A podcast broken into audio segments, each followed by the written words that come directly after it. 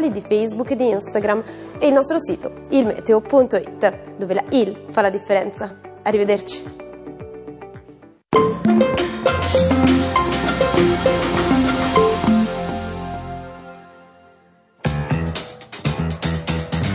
Il Papa, Ieri e oggi, il mondo. secondo Francesco.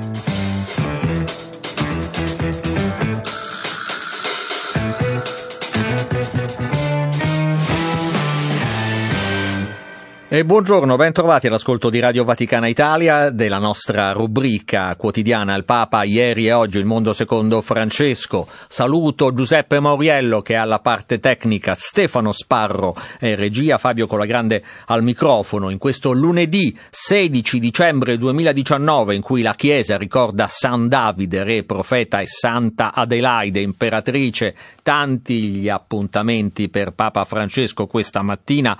Vi ricordo a fine mattinata, a mezzogiorno, nella Sala Clementina, l'incontro con i membri dell'Associazione Nazionale dei Lavoratori Anziani, ma ancora prima il Papa incontrerà i ragazzi dell'Azione Cattolica Italiana.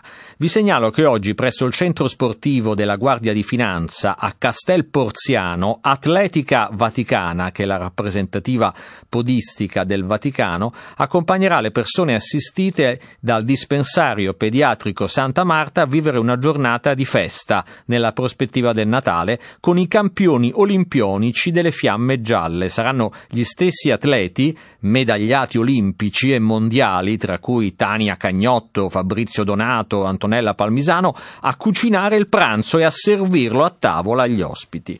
Andiamo invece a Palazzo Pio, il palazzo dal quale stiamo andando in onda, il palazzo della Radio Vaticana, in Sala Marconi alle 16, presentazione del libro I papi di fronte alla telecamera, da Pio XII a Papa Francesco di Martina Luise.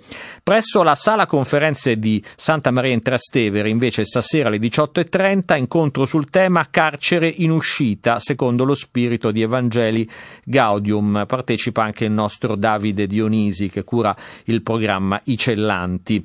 Presso la sede IFAD alle 11 stamattina, seminario di studio sul tema leadership etica e cooperazione internazionale promosso dalla missione permanente della Santa Sede presso FAO, IFAD e PAM dalla Fondazione Vaticana Joseph Ratzinger Benedetto XVI.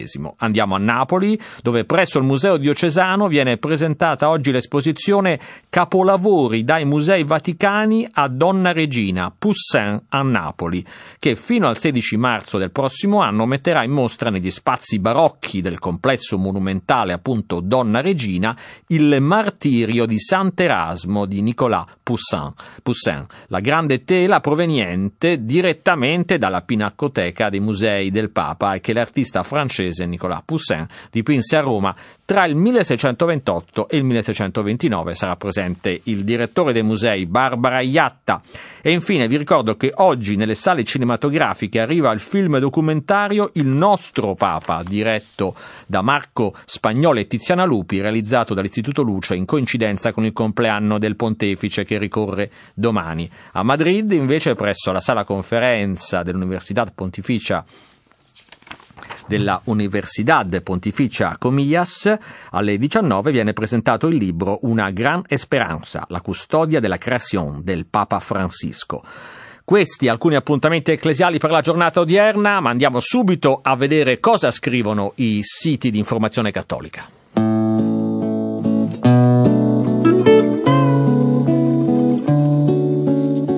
Allora, intanto vi ricordo il nostro numero di WhatsApp 335 12 43 722. Ringraziamo gli ascoltatori anche che hanno mandato gli auguri al Papa per il cinquantesimo di sacerdozio. Allora, sul nostro sito vaticanews.va in apertura in questo momento c'è il segretario generale dell'ONU.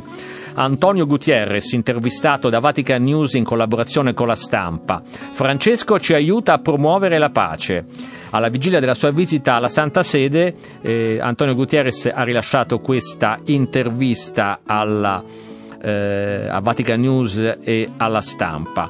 Volevo incontrare il Santo Padre per esprimere il mio apprezzamento per il suo lavoro. È una voce forte sulla crisi climatica, sulla povertà e sulla disuguaglianza, sul multilateralismo, sulla protezione di rifugiati e migranti, sul disarmo e su molte altre questioni importanti, dice Gutierrez. Attraverso il suo lavoro il Papa sta contribuendo al raggiungimento di molti dei nostri obiettivi, inclusi quelli per lo sviluppo sostenibile, la lotta ai cambiamenti climatici e la promozione di una cultura di pace. Così Antonio Gutierrez in questa intervista firmata da Paolo Mastrolilli. E ancora da Vatican News, il Papa ai Filippini di Roma, siate contrabbandieri della fede, lievito in parrocchia. Nell'omelia della messa celebrata ieri nella Basilica di San Pietro per la comunità cattolica filippina a Roma, Francesco indica ai migranti e ai figli di migranti nati in Italia una missione speciale, fare della propria fede lievito nelle comunità parrocchiali alle quali appartenete oggi per costruire quella comunione nella diversità che costituisce un tratto distintivo del regno di Dio. E ancora il Papa ieri all'Angelus, non lasciamoci distrarre, facciamo spazio a Gesù. Nella terza domenica di Avvento Francesco esorta a non lasciarsi distrarre dalle cose esteriori, ma ad accogliere il Dio che ci interpella e che vuole darci la sua gioia. E ancora il Papa eh, sabato ha ricevuto in udienza le ausiliari diocesane di Milano e le collaboratrici apostoliche diocesane di Padova e Treviso, circa 120 persone, e ha parlato loro a braccio, consegnando il testo preparato nel quale ricorda che sono al servizio di un popolo non generico, ma col volto della loro diocesi. E andiamo sul SIR. Eh, che in questo momento ha in apertura un pezzo dedicato ai cosiddetti rigurgiti filonazzisti. Parla il sociologo Fiasco per evitare il baratro riscoprire gli insegnamenti morali.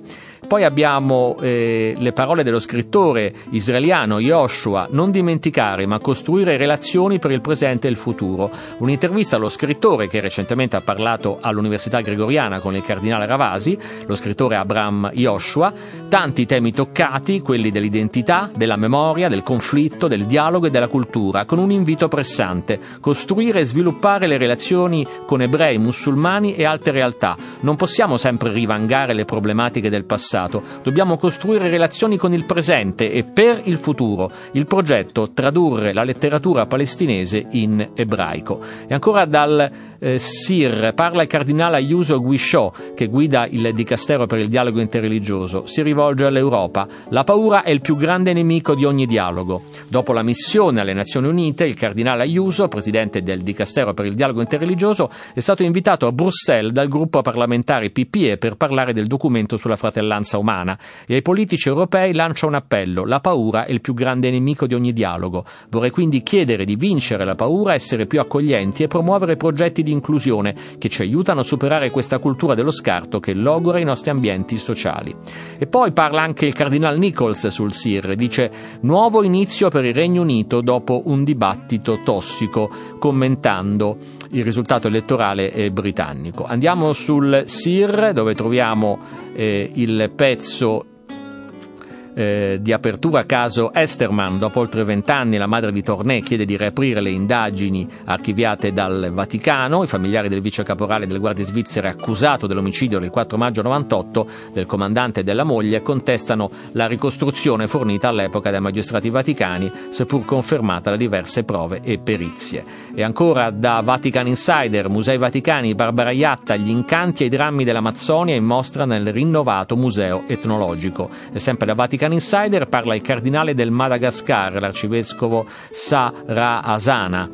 Con il Papa cambia l'immagine negativa dei paesi africani. L'arcivescovo racconta i frutti del viaggio di Francesco di settembre. Se si attuano le sue raccomandazioni, il popolo malgascio potrà prosperare.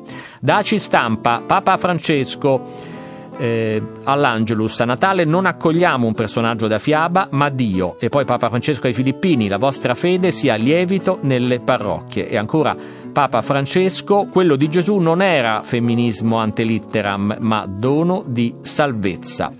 E andiamo per chiudere su famiglia cristiana, vediamo come apre il sito della San Paolo, Papa Francesco, il bambino che giace nel presepe al volto dei nostri fratelli più poveri. Commentando le scritture della terza domenica di Avvento, dedicata a San Giovanni Battista, Papa Francesco ieri ci ha fatto riflettere sul fatto che l'esistenza contempla anche il dubbio, la fatica di credere e ci invita a tenere a mente il significato autentico del Natale, che è accoglienza dei poveri, senza lasciarsi distrarre da cose esteriori. E abbiamo visto dunque nella nostra rassegna stampa dei siti cattolici di informazione che Papa Francesco ha incontrato sabato mattina le ausiliarie diocesane e collaboratrici apostoliche e ha parlato loro del ruolo delle donne che collaborano con i vescovi. Quando Gesù accoglieva alcune donne tra i suoi discepoli, anche in stretta collaborazione con i dodici, non lo faceva, ha detto Francesco, per un femminismo ante litteram, ma perché il padre gli faceva incontrare queste sorelle, a volte bisognose di essere guarite esattamente come gli uomini. Lo ha detto, anzi lo ha scritto il Papa nel discorso consegnato alle ausiliari diocesane di Milano, alle collaboratrici apostoliche diocesane di Padova e Treviso, ricevute sabato mattina in udienza. Io eh, saluto eh, proprio Susanna Poggioni, che è la sorella maggiore delle ausiliari diocesane di Milano. Eh, ben ritrovata, buongiorno e buon Natale. Eh, ben ritrovata lei, auguri anche a lei, grazie. Le chiedo in che clima si è svolta questa udienza. Era la prima volta che come ausiliare di Milano incontravate il pontefice? Era la prima volta e eh, si tratta come dire, di un appuntamento rimandato di 40 anni, perché 40 anni fa, appena dopo l'approvazione del primo statuto, avrebbe dovuto svolgersi un incontro con Paolo VI che eh, con la sua intuizione all'origine della nostra esperienza, ma la morte del Papa ha ovviamente impedito eh, questo incontro. E in occasione del quarantesimo abbiamo osato chiedere eh, di appunto poter incontrare il Papa per raccontare, per far conoscere un po' la nostra esperienza che ci sembra possa essere appunto sia costituisca di fatto un dono insomma, per, la, per la Chiesa. E quindi è stato un incontro molto, molto bello, molto sentito da noi tutte proprio come un dono speciale, come un'attenzione particolare che il cuore di pastore del Papa ha, ha voluto appunto donarci, ecco, un'occasione veramente bella di essere anche confermate un po' come poi le parole del Papa nel suo discorso hanno fatto nella nostra vocazione in quelli che sono i suoi pilastri fondamentali. Ecco. Nel discorso che vi ha consegnato il Papa ricorda appunto che la vostra storia inizia a Milano nel periodo dell'episcopato di San Giovanni Battista Montini, San Paolo eh, VI. E vuole brevemente ricordarci eh, la vostra storia e cosa vi accomuna alle altre ehm, alle altre persone che il Papa ha ricevuto con voi, le collaboratrici apostoliche diocesane di Padova e Treviso. E anche di Vicenza. Ecco, anche di Vicenza. Eh, anzi, chiedo scusa per sì. no, la dimenticanza. No, è che in realtà ho visto che in tanti articoli non sono riportate, ma è una mancanza. C'erano. C'erano anche loro. Ehm, sì, diciamo che siamo nati un po' proprio da un'intuizione che abitava il cuore di, del Cardinal Montini da tempo, il bisogno di una presenza femminile accanto ai pastori. Eh, lui dice eh, quando la presenza delle suore, eh, secondo lui, stava decisamente venendo meno e si, si sarebbe accorti di questo nel giro di poco eh, in un'epoca in cui in diocesi di Milano c'erano 14.000 religiose, quindi eh, assolutamente eh, nessun altro si sarebbe immaginato questo. Eh, a partire da questa intuizione, eh, Montini nella Pasqua del 61 scrive al uh, padre spirituale del seminario di Benegono e lo incarica di eh, aiutarlo nella ricerca di donne disponibili a questa collaborazione eh, e lo fa ispirato dalla meditazione sul, del Vangelo del giorno eh, e dice proprio penso a quelle benedette donne che per prime ebbero la, la somma avventura di ricevere l'annuncio della risurrezione del Signore e di portarlo ai suoi discepoli. Quindi è proprio questa immagine di Maddalena e delle altre donne della risurrezione che sono mandate a portare l'annuncio del Vangelo quindi del, appunto del grande dono della resurrezione del Signore, eh, che è all'origine. Da lì eh, partirà un po' l'esperienza, ci vorranno un po' di anni di fatto, eh, solo qualche anno dopo si riuscirà a costituire un primo gruppetto, ma alla fine sarà negli anni 70 che le prime due eh, saranno, si consacreranno al Signore insomma, in questo servizio sotto l'episcopato del Cardinale Colombo che ha accolto e sostenuto. Questo che evidentemente non è eh, una fondazione di un vescovo o di qualcuno di particolare, ma mh, mm, noi percepiamo che è proprio una fondazione ecclesiale che raccoglie l'intuizione di un papa, eh, riflessioni, sensibilità e disponibilità di donne che già si erano messe in questa prospettiva, mh, mm, preti che hanno compiuto discernimento, insomma è proprio un un cammino di una chiesa intera che fa nascere un'esperienza di questo tipo, la custodisce e la fa crescere. Come ecco, come, come, ha scritto, del Cardinal Martini. Ecco. Come ha scritto sì. il Papa nel mh, discorso che vi ha consegnato, voi siete nate dalla collaborazione con i preti nella pastorale parrocchiale diocesana e sì. questo è molto importante. È la stessa storia delle collaboratrici o cooperatrici eh, pastorali eh, di Padova, Treviso, Vicenza. Sì, esattamente, anche da loro ci siamo accorte nel confrontarci sulle nostre storie, sulle nostre intuizioni e caratteristiche fondamentali che eh, con accentuazioni diverse, con vicende evidentemente legate alle situazioni storiche e geografiche diverse, però eh, sono delle costanti. Ci sono sempre donne, vescovo, preti eh, laici anche, che insieme riflettono, pregano, cercano e intuiscono e portano avanti ecco, questa, un'esperienza di questo tipo. Eh, e questo è, è, il primo aspetto fondamentale, non essere nate appunto a tavolino, ma da, da una storia, da una vita che eh, a poco a poco si esprime e prende forma. Ecco. ecco, Susanna Poggioni, cosa l'ha colpita delle parole che vi ha eh, detto il Papa? Ma guardi, mm, mi ha colpito moltissimo, mh, mm, beh, mm, anzitutto il fatto che mh, eh, ci ha invitato a essere docili allo spirito. Eh, che ha chiamato il grande sconosciuto, eh, che è il vero protagonista della vita della Chiesa e che appunto sa vivificare esperienze, convertire le strutture da cui di fatto nasce la nostra esperienza. E in questa linea anche l'invito ad approfondire proprio come dono per la Chiesa tutta quale sia il senso e la ricchezza per la Chiesa della presenza e del ruolo della donna e questo oltre il livello funzionale che pure nella Chiesa le dice ci deve essere, ecco.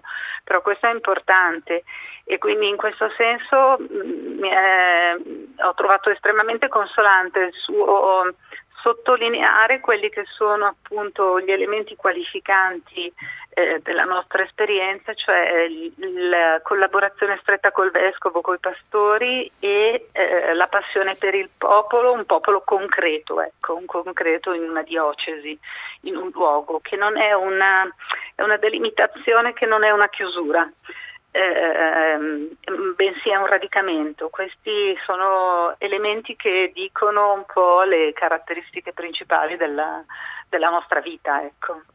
E come siete ripartite da Roma dopo questo incontro? Con, quali, con quale stato d'animo? Beh, siamo ripartite con uh, la percezione di essere state confermate. In fondo il successore di Pietro ha anzitutto questo compito di confermare nella fede, nell'esperienza ecclesiale e questo ci sembra che ci sia proprio stato.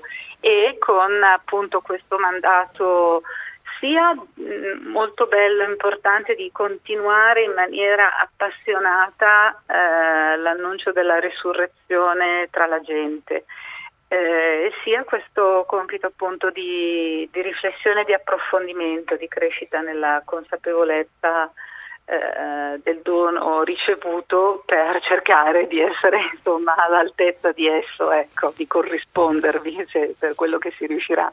Benissimo, io ringrazio moltissimo Susanna Poggioni, ricordo sorella maggiore, responsabile cioè delle ausiliari diocesane di Milano che sono state ricevute da Papa Francesco insieme alle cooperatrici pastorali che arrivavano da altre eh, città eh, italiane. Ehm, eh, ancora un buon Natale, grazie per essere stata con noi. Grazie a voi e buon Natale.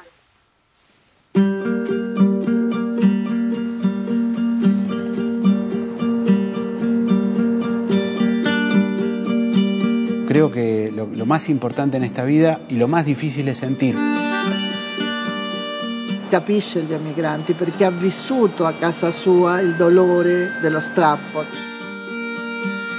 È il ruolo più importante che mi sia mai capitato. La verità è che qualcuno mi aspettava. Il più difficile. Y es por eso que, que quiero conocer bien la vida del, del Papa.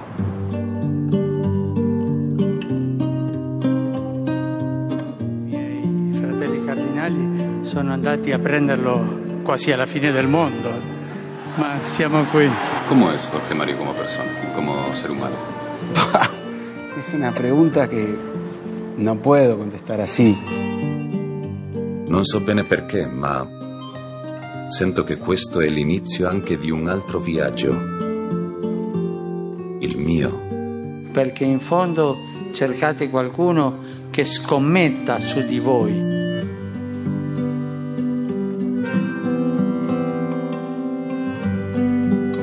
Mi accompagna spesso una domanda. Perché loro e non io?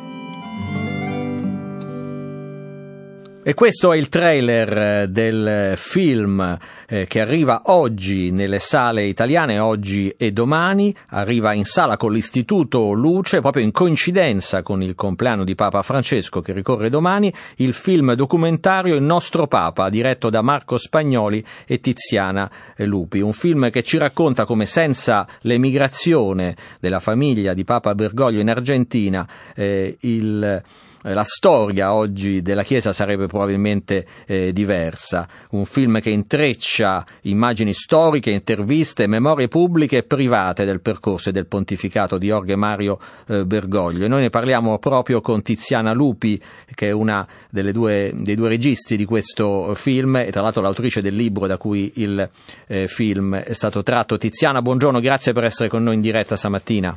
Buongiorno, grazie a voi. Ti ritroveremo poi più tardi anche con Rosario Tronolone nello spazio 13 e 13 perché ci piace approfondire meglio eh, la genesi di questo film che eh, viene presentato come un mockumentary. Cosa significa intanto?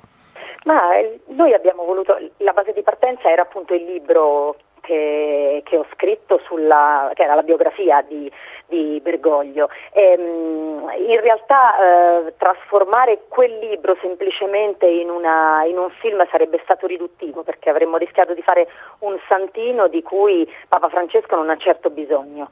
Quindi abbiamo cercato di ehm, prendere quella storia, la storia della famiglia Bergoglio appunto, eh, come spunto, come base per raccontare anche un'altra storia che è la storia degli immigrati, immigrati di ieri, quindi Bergoglio, e gli immigrati di oggi verso i quali Papa Francesco dimostra un'attenzione che è, ehm, oltre che evangelica, è spiegabile proprio grazie alla sua esperienza personale. Quindi ci sono immagini d'archivio molto particolari che voi avete ritrovato all'Istituto Luce, negli archivi vaticani, Fondazione Ansaldo, mescolate con una, una parte di fiction, un racconto eh, in, con un protagonista, Iago Garcia, e lo interpreta, che è un attore sulle tracce del Papa, in qualche modo. Sì, eh, Iago è un attore che deve interpretare Bergoglio. Noi sappiamo che Papa Francesco non ama essere rappresentato no? nei film, quindi abbiamo deciso di non farlo mai vedere. Iago non è mai vestito da sacerdote. Noi, ehm, il viaggio racconta il percorso di preparazione di questo attore e si ferma il all'inizio delle riprese, il primo giorno. Scena, nell'ultima scena vediamo Iago seduto al trucco e, e lui mentre si prepara, mentre ripercorre questa storia, eh, affronta anche un suo nodo personale che ora non anticipo, ma che eh, come dire, ci accompagna, lo accompagna durante questo percorso. Il film è una coproduzione tra Italia e Argentina, Mario Rossini per Red Film e Antonio Cervi per Lasos de Sangre, in collaborazione con Rai Cinema. Tra l'altro questa sera a Lux, qui a Roma alle 20.30, c'è una proiezione con te, Marco Spagnoli e lo stesso eh, Iago Garcia. Eh, Tiziana, perché l'emigrazione, oltre ad essere uno dei temi forti del Magistero del Papa, è così importante eh, nella sua storia? È importante perché i suoi nonni e suo padre e anche sua madre, noi ci concentriamo sulla famiglia Bergoglio, quindi sul lato paterno, eh, sono partiti, sono partiti dall'Italia nel 1929 per andare in Argentina a raggiungere alcuni parenti che erano già andati e avevano fatto fortuna. Ci tengo a dire che loro, diversamente da tanti altri italiani, è stato calcolato che ne sono partiti circa 29 milioni, 19 dei quali sono rimasti lì, ehm, non sono partiti perché, perché, avevano a che fare con la miseria, non erano poveri, non erano poverissimi, ma c'era in Italia un regime fascista che diventava sempre più oppressivo e dunque la, la, l'ormai mitica nonna Rosa, la nonna paterna di eh, Jorge Mario, decise di eh, andare a cercare un futuro migliore da questo punto di vista. E tra l'altro ehm, eh, c'è da sottolineare che eh, durante questo viaggio eh, verso il nuovo mondo eh, la famiglia Bergoglio incappa anche in, un, in, una circostanza che avrebbe potuto eh, cambiare la storia. Sì, perché loro avevano acquistato i biglietti per partire con il Principessa Mafalda, un transatlantico che faceva appunto queste traversate eh, oceaniche, ma che versava in, eh, in, condizioni pessime. All'ultimo momento, per ragioni legate alla vendita dei beni che non si era conclusa in tempo, hanno perso, eh, hanno perso la possibilità di imbarcarsi perdendo i soldi dei biglietti. Eh, quella è stata la loro e direi la nostra fortuna, perché proprio in quel viaggio il Principessa Mafalda fece naufrago fu una tragedia, eh, naufragio fu una tragedia enorme, venne definita il Titanic italiano, eh, morirono centinaia di persone probabilmente sarebbero morti anche i nonni e il papà di Bergoglio e forse Jorge Mario non sarebbe mai nato.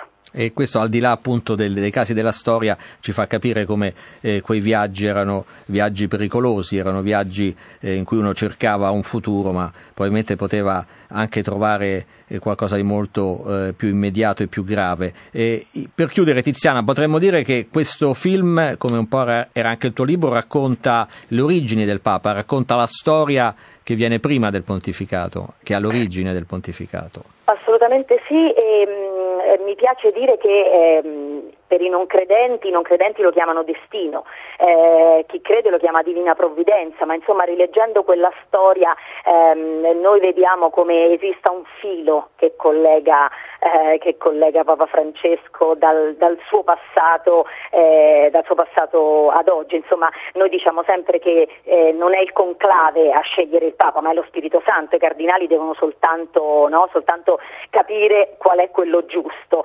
E secondo me, secondo secondo noi già nel 1929 lo Spirito Santo aveva le idee molto chiare. Grazie davvero a Tiziana Lupi, dunque in bocca al lupo per questa proiezione romana, ma non solo, perché anche in questi giorni, 16-17 dicembre, a Bari, a Palermo, scusate, a Firenze, a Genova, a Milano, Napoli ci sono diverse proiezioni, quindi in bocca al lupo, buon lavoro eh, ancora a Tiziana Lupi e anche a Marco Spagnoli per questo loro film eh, che mh, arriva proprio mh, sugli schermi in occasione, in occasione del compleanno del Papa, il nostro Papa. Grazie a Tiziana Lupi, tra pochissimo la seconda parte della nostra trasmissione.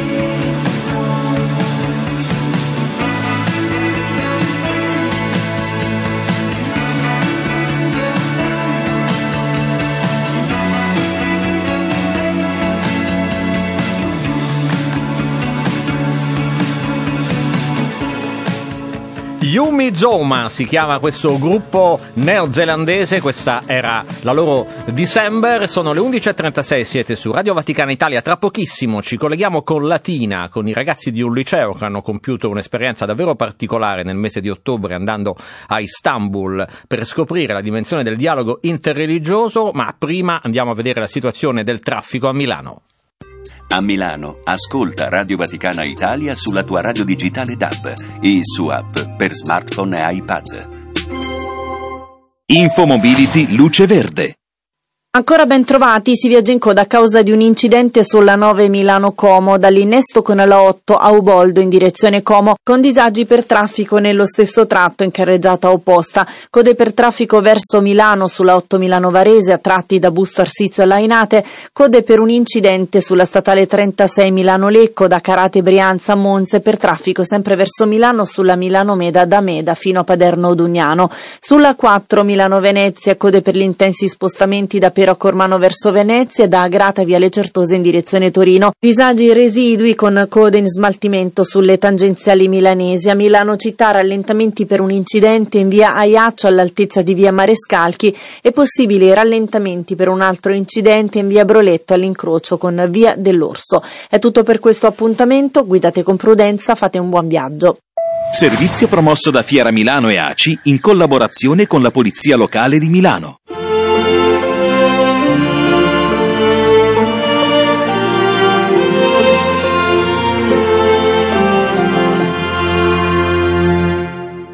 Sono le 11.38, siete su Radio Vaticana Italia, vi raccontiamo ora, vi raccontiamo oggi una storia molto particolare. Io saluto intanto Roberto Colangeli che è la parte tecnica, Stefano Sparro che è in regia. Vi raccontiamo una storia particolare, un'avventura, potremmo dire così, che hanno vissuto un gruppo di studenti liceali eh, di Latina, in particolare del liceo scientifico Ettore Majorana di questa eh, città, che nel mese di ottobre hanno avuto la possibilità di andare a Istanbul, in Turchia, per un'esperienza quelle esperienze che eh, si chiamavano qualche anno fa di scuola lavoro, ora hanno un nome un pochino più complicato, sono quelle esperienze formative che i nostri studenti, grazie alle, ai nuovi regolamenti, compiono al di fuori dalle, delle aule scolastiche per eh, crescere, per imparare nuove eh, competenze. In questo caso però eh, il viaggio è stato molto particolare, non solo sono andati in Turchia, ma hanno avuto la possibilità di eh, aiutare, di fare un servizio anche di segreteria organizzativo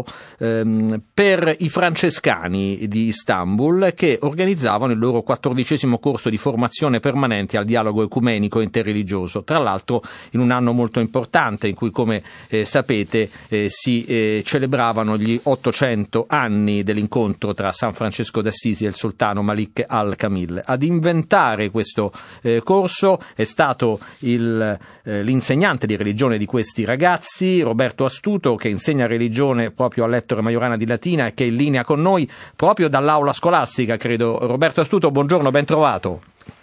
Buongiorno Fabio, sì, sono in aula con i miei studenti e sono tutti collegati in streaming con il sito della Radio Vaticana, stanno seguendo questa intervista. Allora li salutiamo tutti e vi auguriamo intanto buon Natale, grazie per questo collegamento. Roberto ti chiedo come è nato questo, questo, particolare, ehm, questo particolare, percorso, eh, potrei chiamarlo tirocinio, che ha visto i giovani eh, del, dalle aule di Latina arrivare fino in Turchia.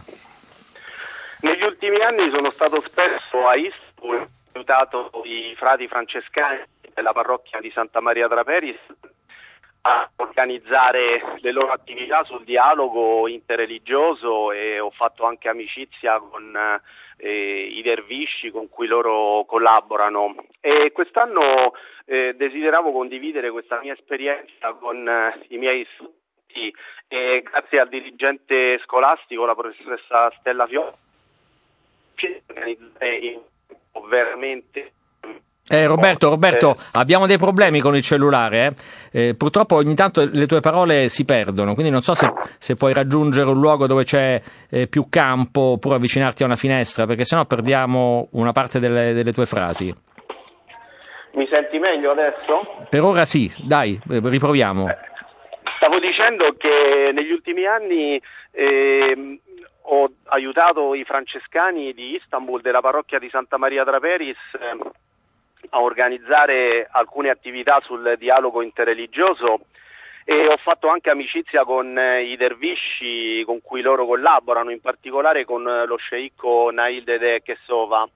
E quindi desideravo condividere questa esperienza con i miei studenti e con eh, il mio dirigente scolastico, la professoressa Stella Fioccola, siamo riusciti in brevissimo tempo a organizzare la partecipazione di un gruppo di studenti, dieci studenti che poi sono stati a Istanbul una settimana cinque studenti e un'altra settimana altri cinque studenti e hanno partecipato alle attività eh, di questo corso francescano sul dialogo interreligioso e nello stesso tempo hanno fatto veramente un'esperienza di, di, contatto diretto e anche di servizio nel contesto di Istanbul. Ecco, giovani che venivano da una scuola pubblica, dico bene. Sì, la scuola è il liceo scientifico statale Ettore Majorana di Latina, liceo scientifico e liceo linguistico. Questi ragazzi frequentano il nostro liceo scientifico, il nostro liceo linguistico e, e quindi la loro competenza linguistica è stata messa al servizio eh, delle attività del corso di Santa Maria Traperis. Ecco, i, gli obiettivi di questo percorso, di questo tirocinio erano ovviamente quelli di eh, utilizzare in un contesto reale le loro competenze linguistiche e relazionali che avevano acquisito a scuola, ma anche di maturare la consapevolezza della propria identità no? nazionale e culturale, eh, perché si trovavano in un contesto eh, di dialogo. Come hanno reagito i ragazzi a questo contesto? Loro dovevano lavorare un po' ehm, alla segreteria, all'organizzazione eh, di questo eh, corso di formazione che i francescani organizzano da tempo ogni anno molto sorprendente come i ragazzi hanno reagito positivamente eh, alle difficoltà, agli stimoli, perché la competenza linguistica, del, la conoscenza del francese, dell'inglese, l'hanno dovuta integrare con eh, la competenza religiosa, cioè con lo studio che noi facciamo durante la mia disciplina, l'insegnamento della religione cattolica e si sono dovuti confrontare con eh, persone che che parlano un'altra lingua, che vivono un'altra esperienza mm, religiosa, sia i musulmani eh, come lo sceicco eh, Nail Dede Kessova, ma anche i partecipanti al corso che venivano un po' da tutte le parti del mondo erano loro stessi portatori di esperienze in Africa, in America Latina, in alcuni paesi islamici come il Marocco oppure il Pakistan e l'Indonesia. Tra l'altro eh, nella, nei giorni in cui si svolgeva questo corso c'è stato anche un eh, simposio organizzato eh, dalla Pontificia Università Antonianum, incontro tra due cortesie, San Francesco di Assisi e il sultano Malik al-Kamil. Immagino che eh, i giovani, come capita ehm, spesso, eh, non non fossero a conoscenza dei dettagli no, di questo incontro storico. Un, hanno imparato qualcosa anche in questo senso, professor Astuto? Sì, eh, si tratta di un episodio storico molto importante, l'incontro fra San Francesco e il sultano nel 1219 in Egitto a Damietta e quindi i ragazzi sono stati eh, coinvolti sul piano storico perché eh, ha partecipato uno dei principali ricercatori in questo campo che è padre Genole José, un francescano che ha vissuto per eh, vent'anni a Istanbul e prima ancora in Costa d'Avorio e lui ha fatto delle importanti ricerche storiche su questo incontro. E quindi loro hanno potuto ehm, esaminare anche i diversi punti di vista che durante il simposio sono stati espressi dai relatori, alcuni professori delle università turche e padre Claudio Monge dello studio domenicano di Istanbul, il vescovo di Istanbul Monsignor Ruben Tierrablanca Gonzales, ehm, lo storico della Turchia e dei Levantini, il professor Rinaldo Marmara, eh, quindi hanno potuto confrontare eh, più voci, eh, più punti di vista anche interdisciplinari su questo evento del 1219 e vedere come un evento lontano nel tempo di 800 anni fa però in realtà riesce ad avere un, un'incidenza profetica sui nostri giorni, sulla, vist- sulla nostra vita eh, quotidiana di oggi. Allora, eh, sentiamo proprio eh, due dei giovani che hanno partecipato a questo tirocinio, a questa esperienza eh, scolastica, anzi extrascolastica a Istanbul. Dovrebbe essere collegata sempre dal liceo eh, Majorana di Latina con noi Eva Gigli. Eh, buongiorno Eva, mi senti? Buongiorno, sì. Allora, racconta un po' com'è andata questa esperienza. prima di partire avevi qualche timore? Ma in realtà neanche troppo, perché ero curiosa dell'ambiente che andavamo a, a visitare e soprattutto delle persone che avrei incontrato e mh, delle realtà diverse rispetto alla mia.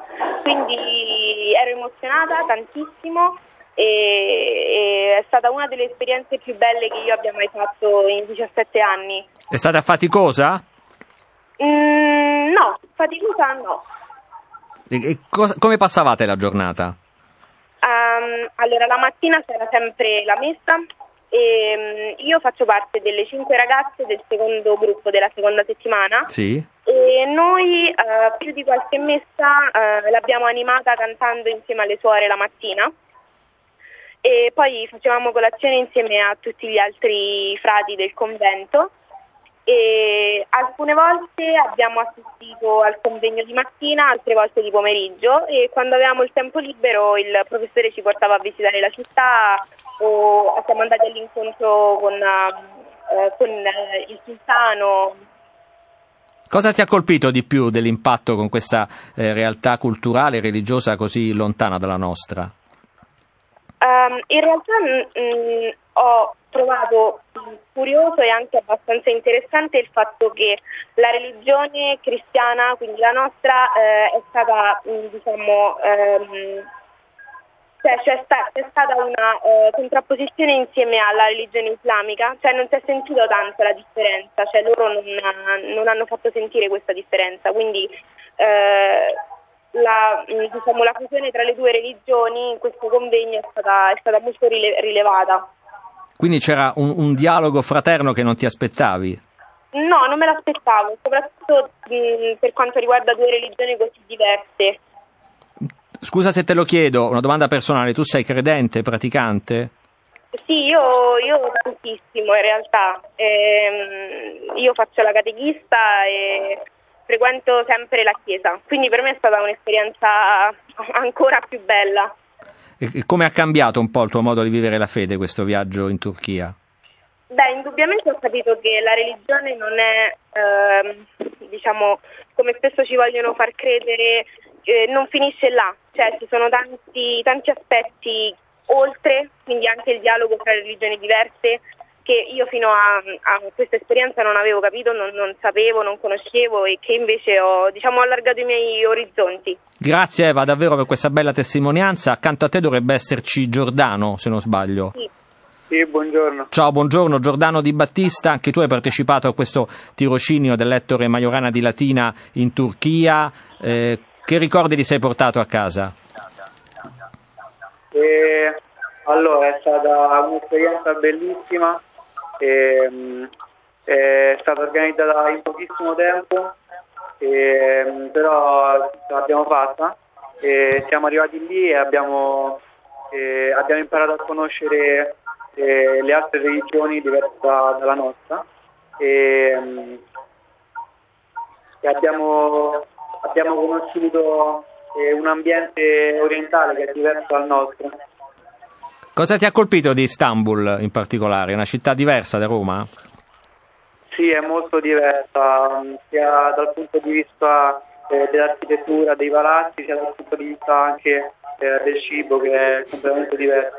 Eh, però la cosa che mi ha colpito di più è che ehm, anche se il cristianesimo lì è una, è una minoranza, eh, si, mh, eh, diciamo che convive bene con, eh, con l'Islam. Ecco, che, che, impatto hai avuto con la realtà islamica? Eh, che idea avevi dell'Islam? Eh, eh come, come, sei tornato lì da Istanbul? Hai cambiato forse alcuni dei tuoi dei tuoi giudizi. Sì, è cambiato il mio pensiero perché comunque eh, c'è uno stereotipo eh, dell'Islam che è legato al terrorismo, però esplorando eh, questa città ho capito che eh, l'Islam è una religione con le sue regole eh, proprio come il cristianesimo. Bene, eh, c'è qualche episodio in particolare durante il viaggio che ci vuoi raccontare? Qualche momento di difficoltà, qualche imprevisto? Insomma, è andato tutto liscio? No, è andato tutto quanto abbastanza liscio. Un episodio che mi piacerebbe raccontare è di quando abbiamo partecipato a una messa musulmana che è abbastanza diversa da una messa normale cristiana, è accompagnata da musica e da danze è stata molto, molto divertente, una, una eh, musicale d'Italia. Io ringrazio moltissimo anche Giordano per essere stato con noi. Non ti ho chiesto l'età, Giordano? 17 anni. E Eva, non gliel'abbiamo chiesto perché è una signorina, però insomma più o meno la tua età immagino. 17. 17, benissimo. Allora in bocca al lupo per il vostro percorso scolastico. Grazie a Eva e a Giordano. E ancora in linea Roberto Astuto con noi? Sì, sono ancora in linea, Fabio. Allora, Roberto, come vuoi concludere questo collegamento, anche commentando un po' le parole dei tuoi studenti? Dal punto di vista didattico è stato veramente un grande successo perché mettere insieme eh, l'insegnamento della religione cattolica, le lingue, le altre discipline storiche, filosofiche che i ragazzi studiano, penso che ha portato veramente de, degli ottimi risultati. Eh, io sono anche rimasto molto sorpreso da come i ragazzi si siano integrati nella vita del convento dei francescani di Istanbul, perché eh, loro sono abituati ad andare in albergo quando fanno le gite scolastiche, questa non era una gita e quindi hanno vissuto eh, nelle celle del, del convento, hanno partecipato grosso modo eh, alle, alle, attività del, del convento.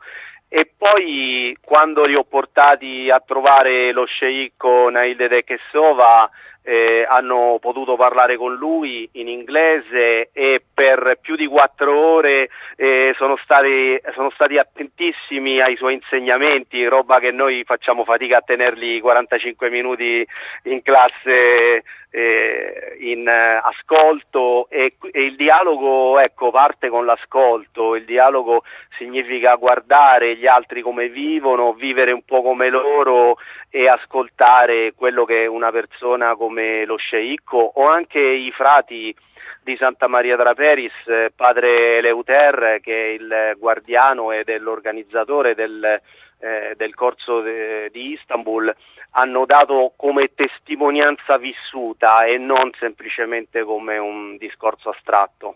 E quindi hanno partecipato a questi incontri, hanno collaborato all'organizzazione di questo corso di formazione, stando anche magari più lontani dai cellulari di quanto fanno qui, qui a Latina.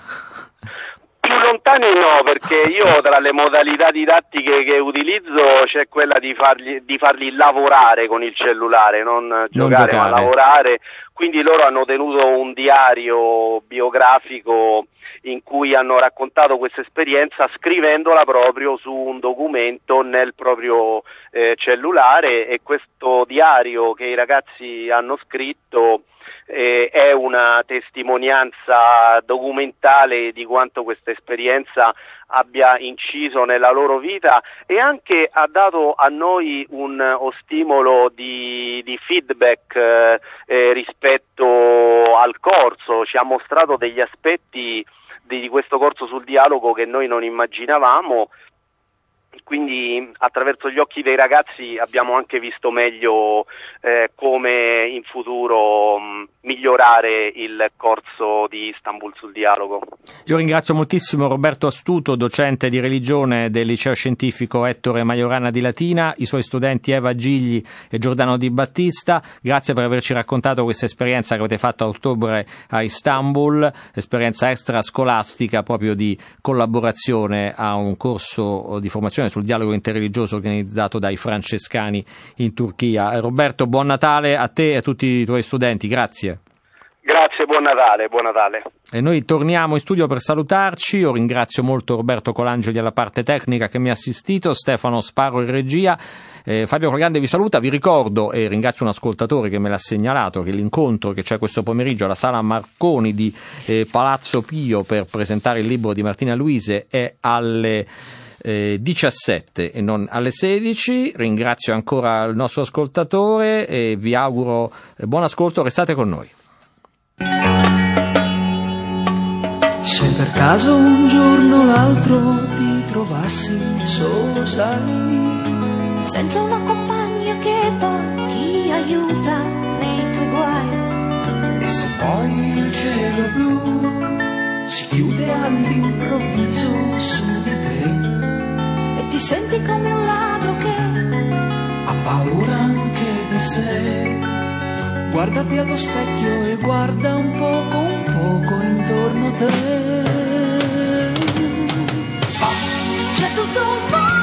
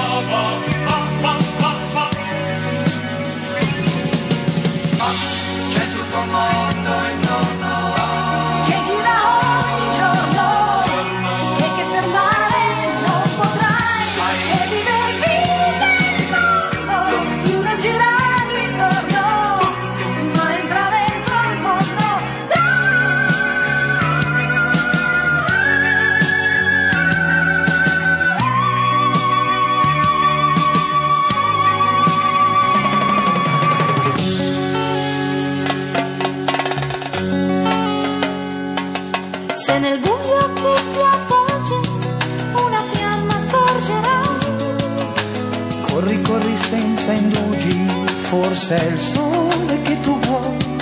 Se come un fiume in piena poi, il tempo ormai usato se ne va. ed un naufrago ti senti tu, Che da solo scruta il blu. Quella fiamma sconosciuta è la tua zattera, lo sai.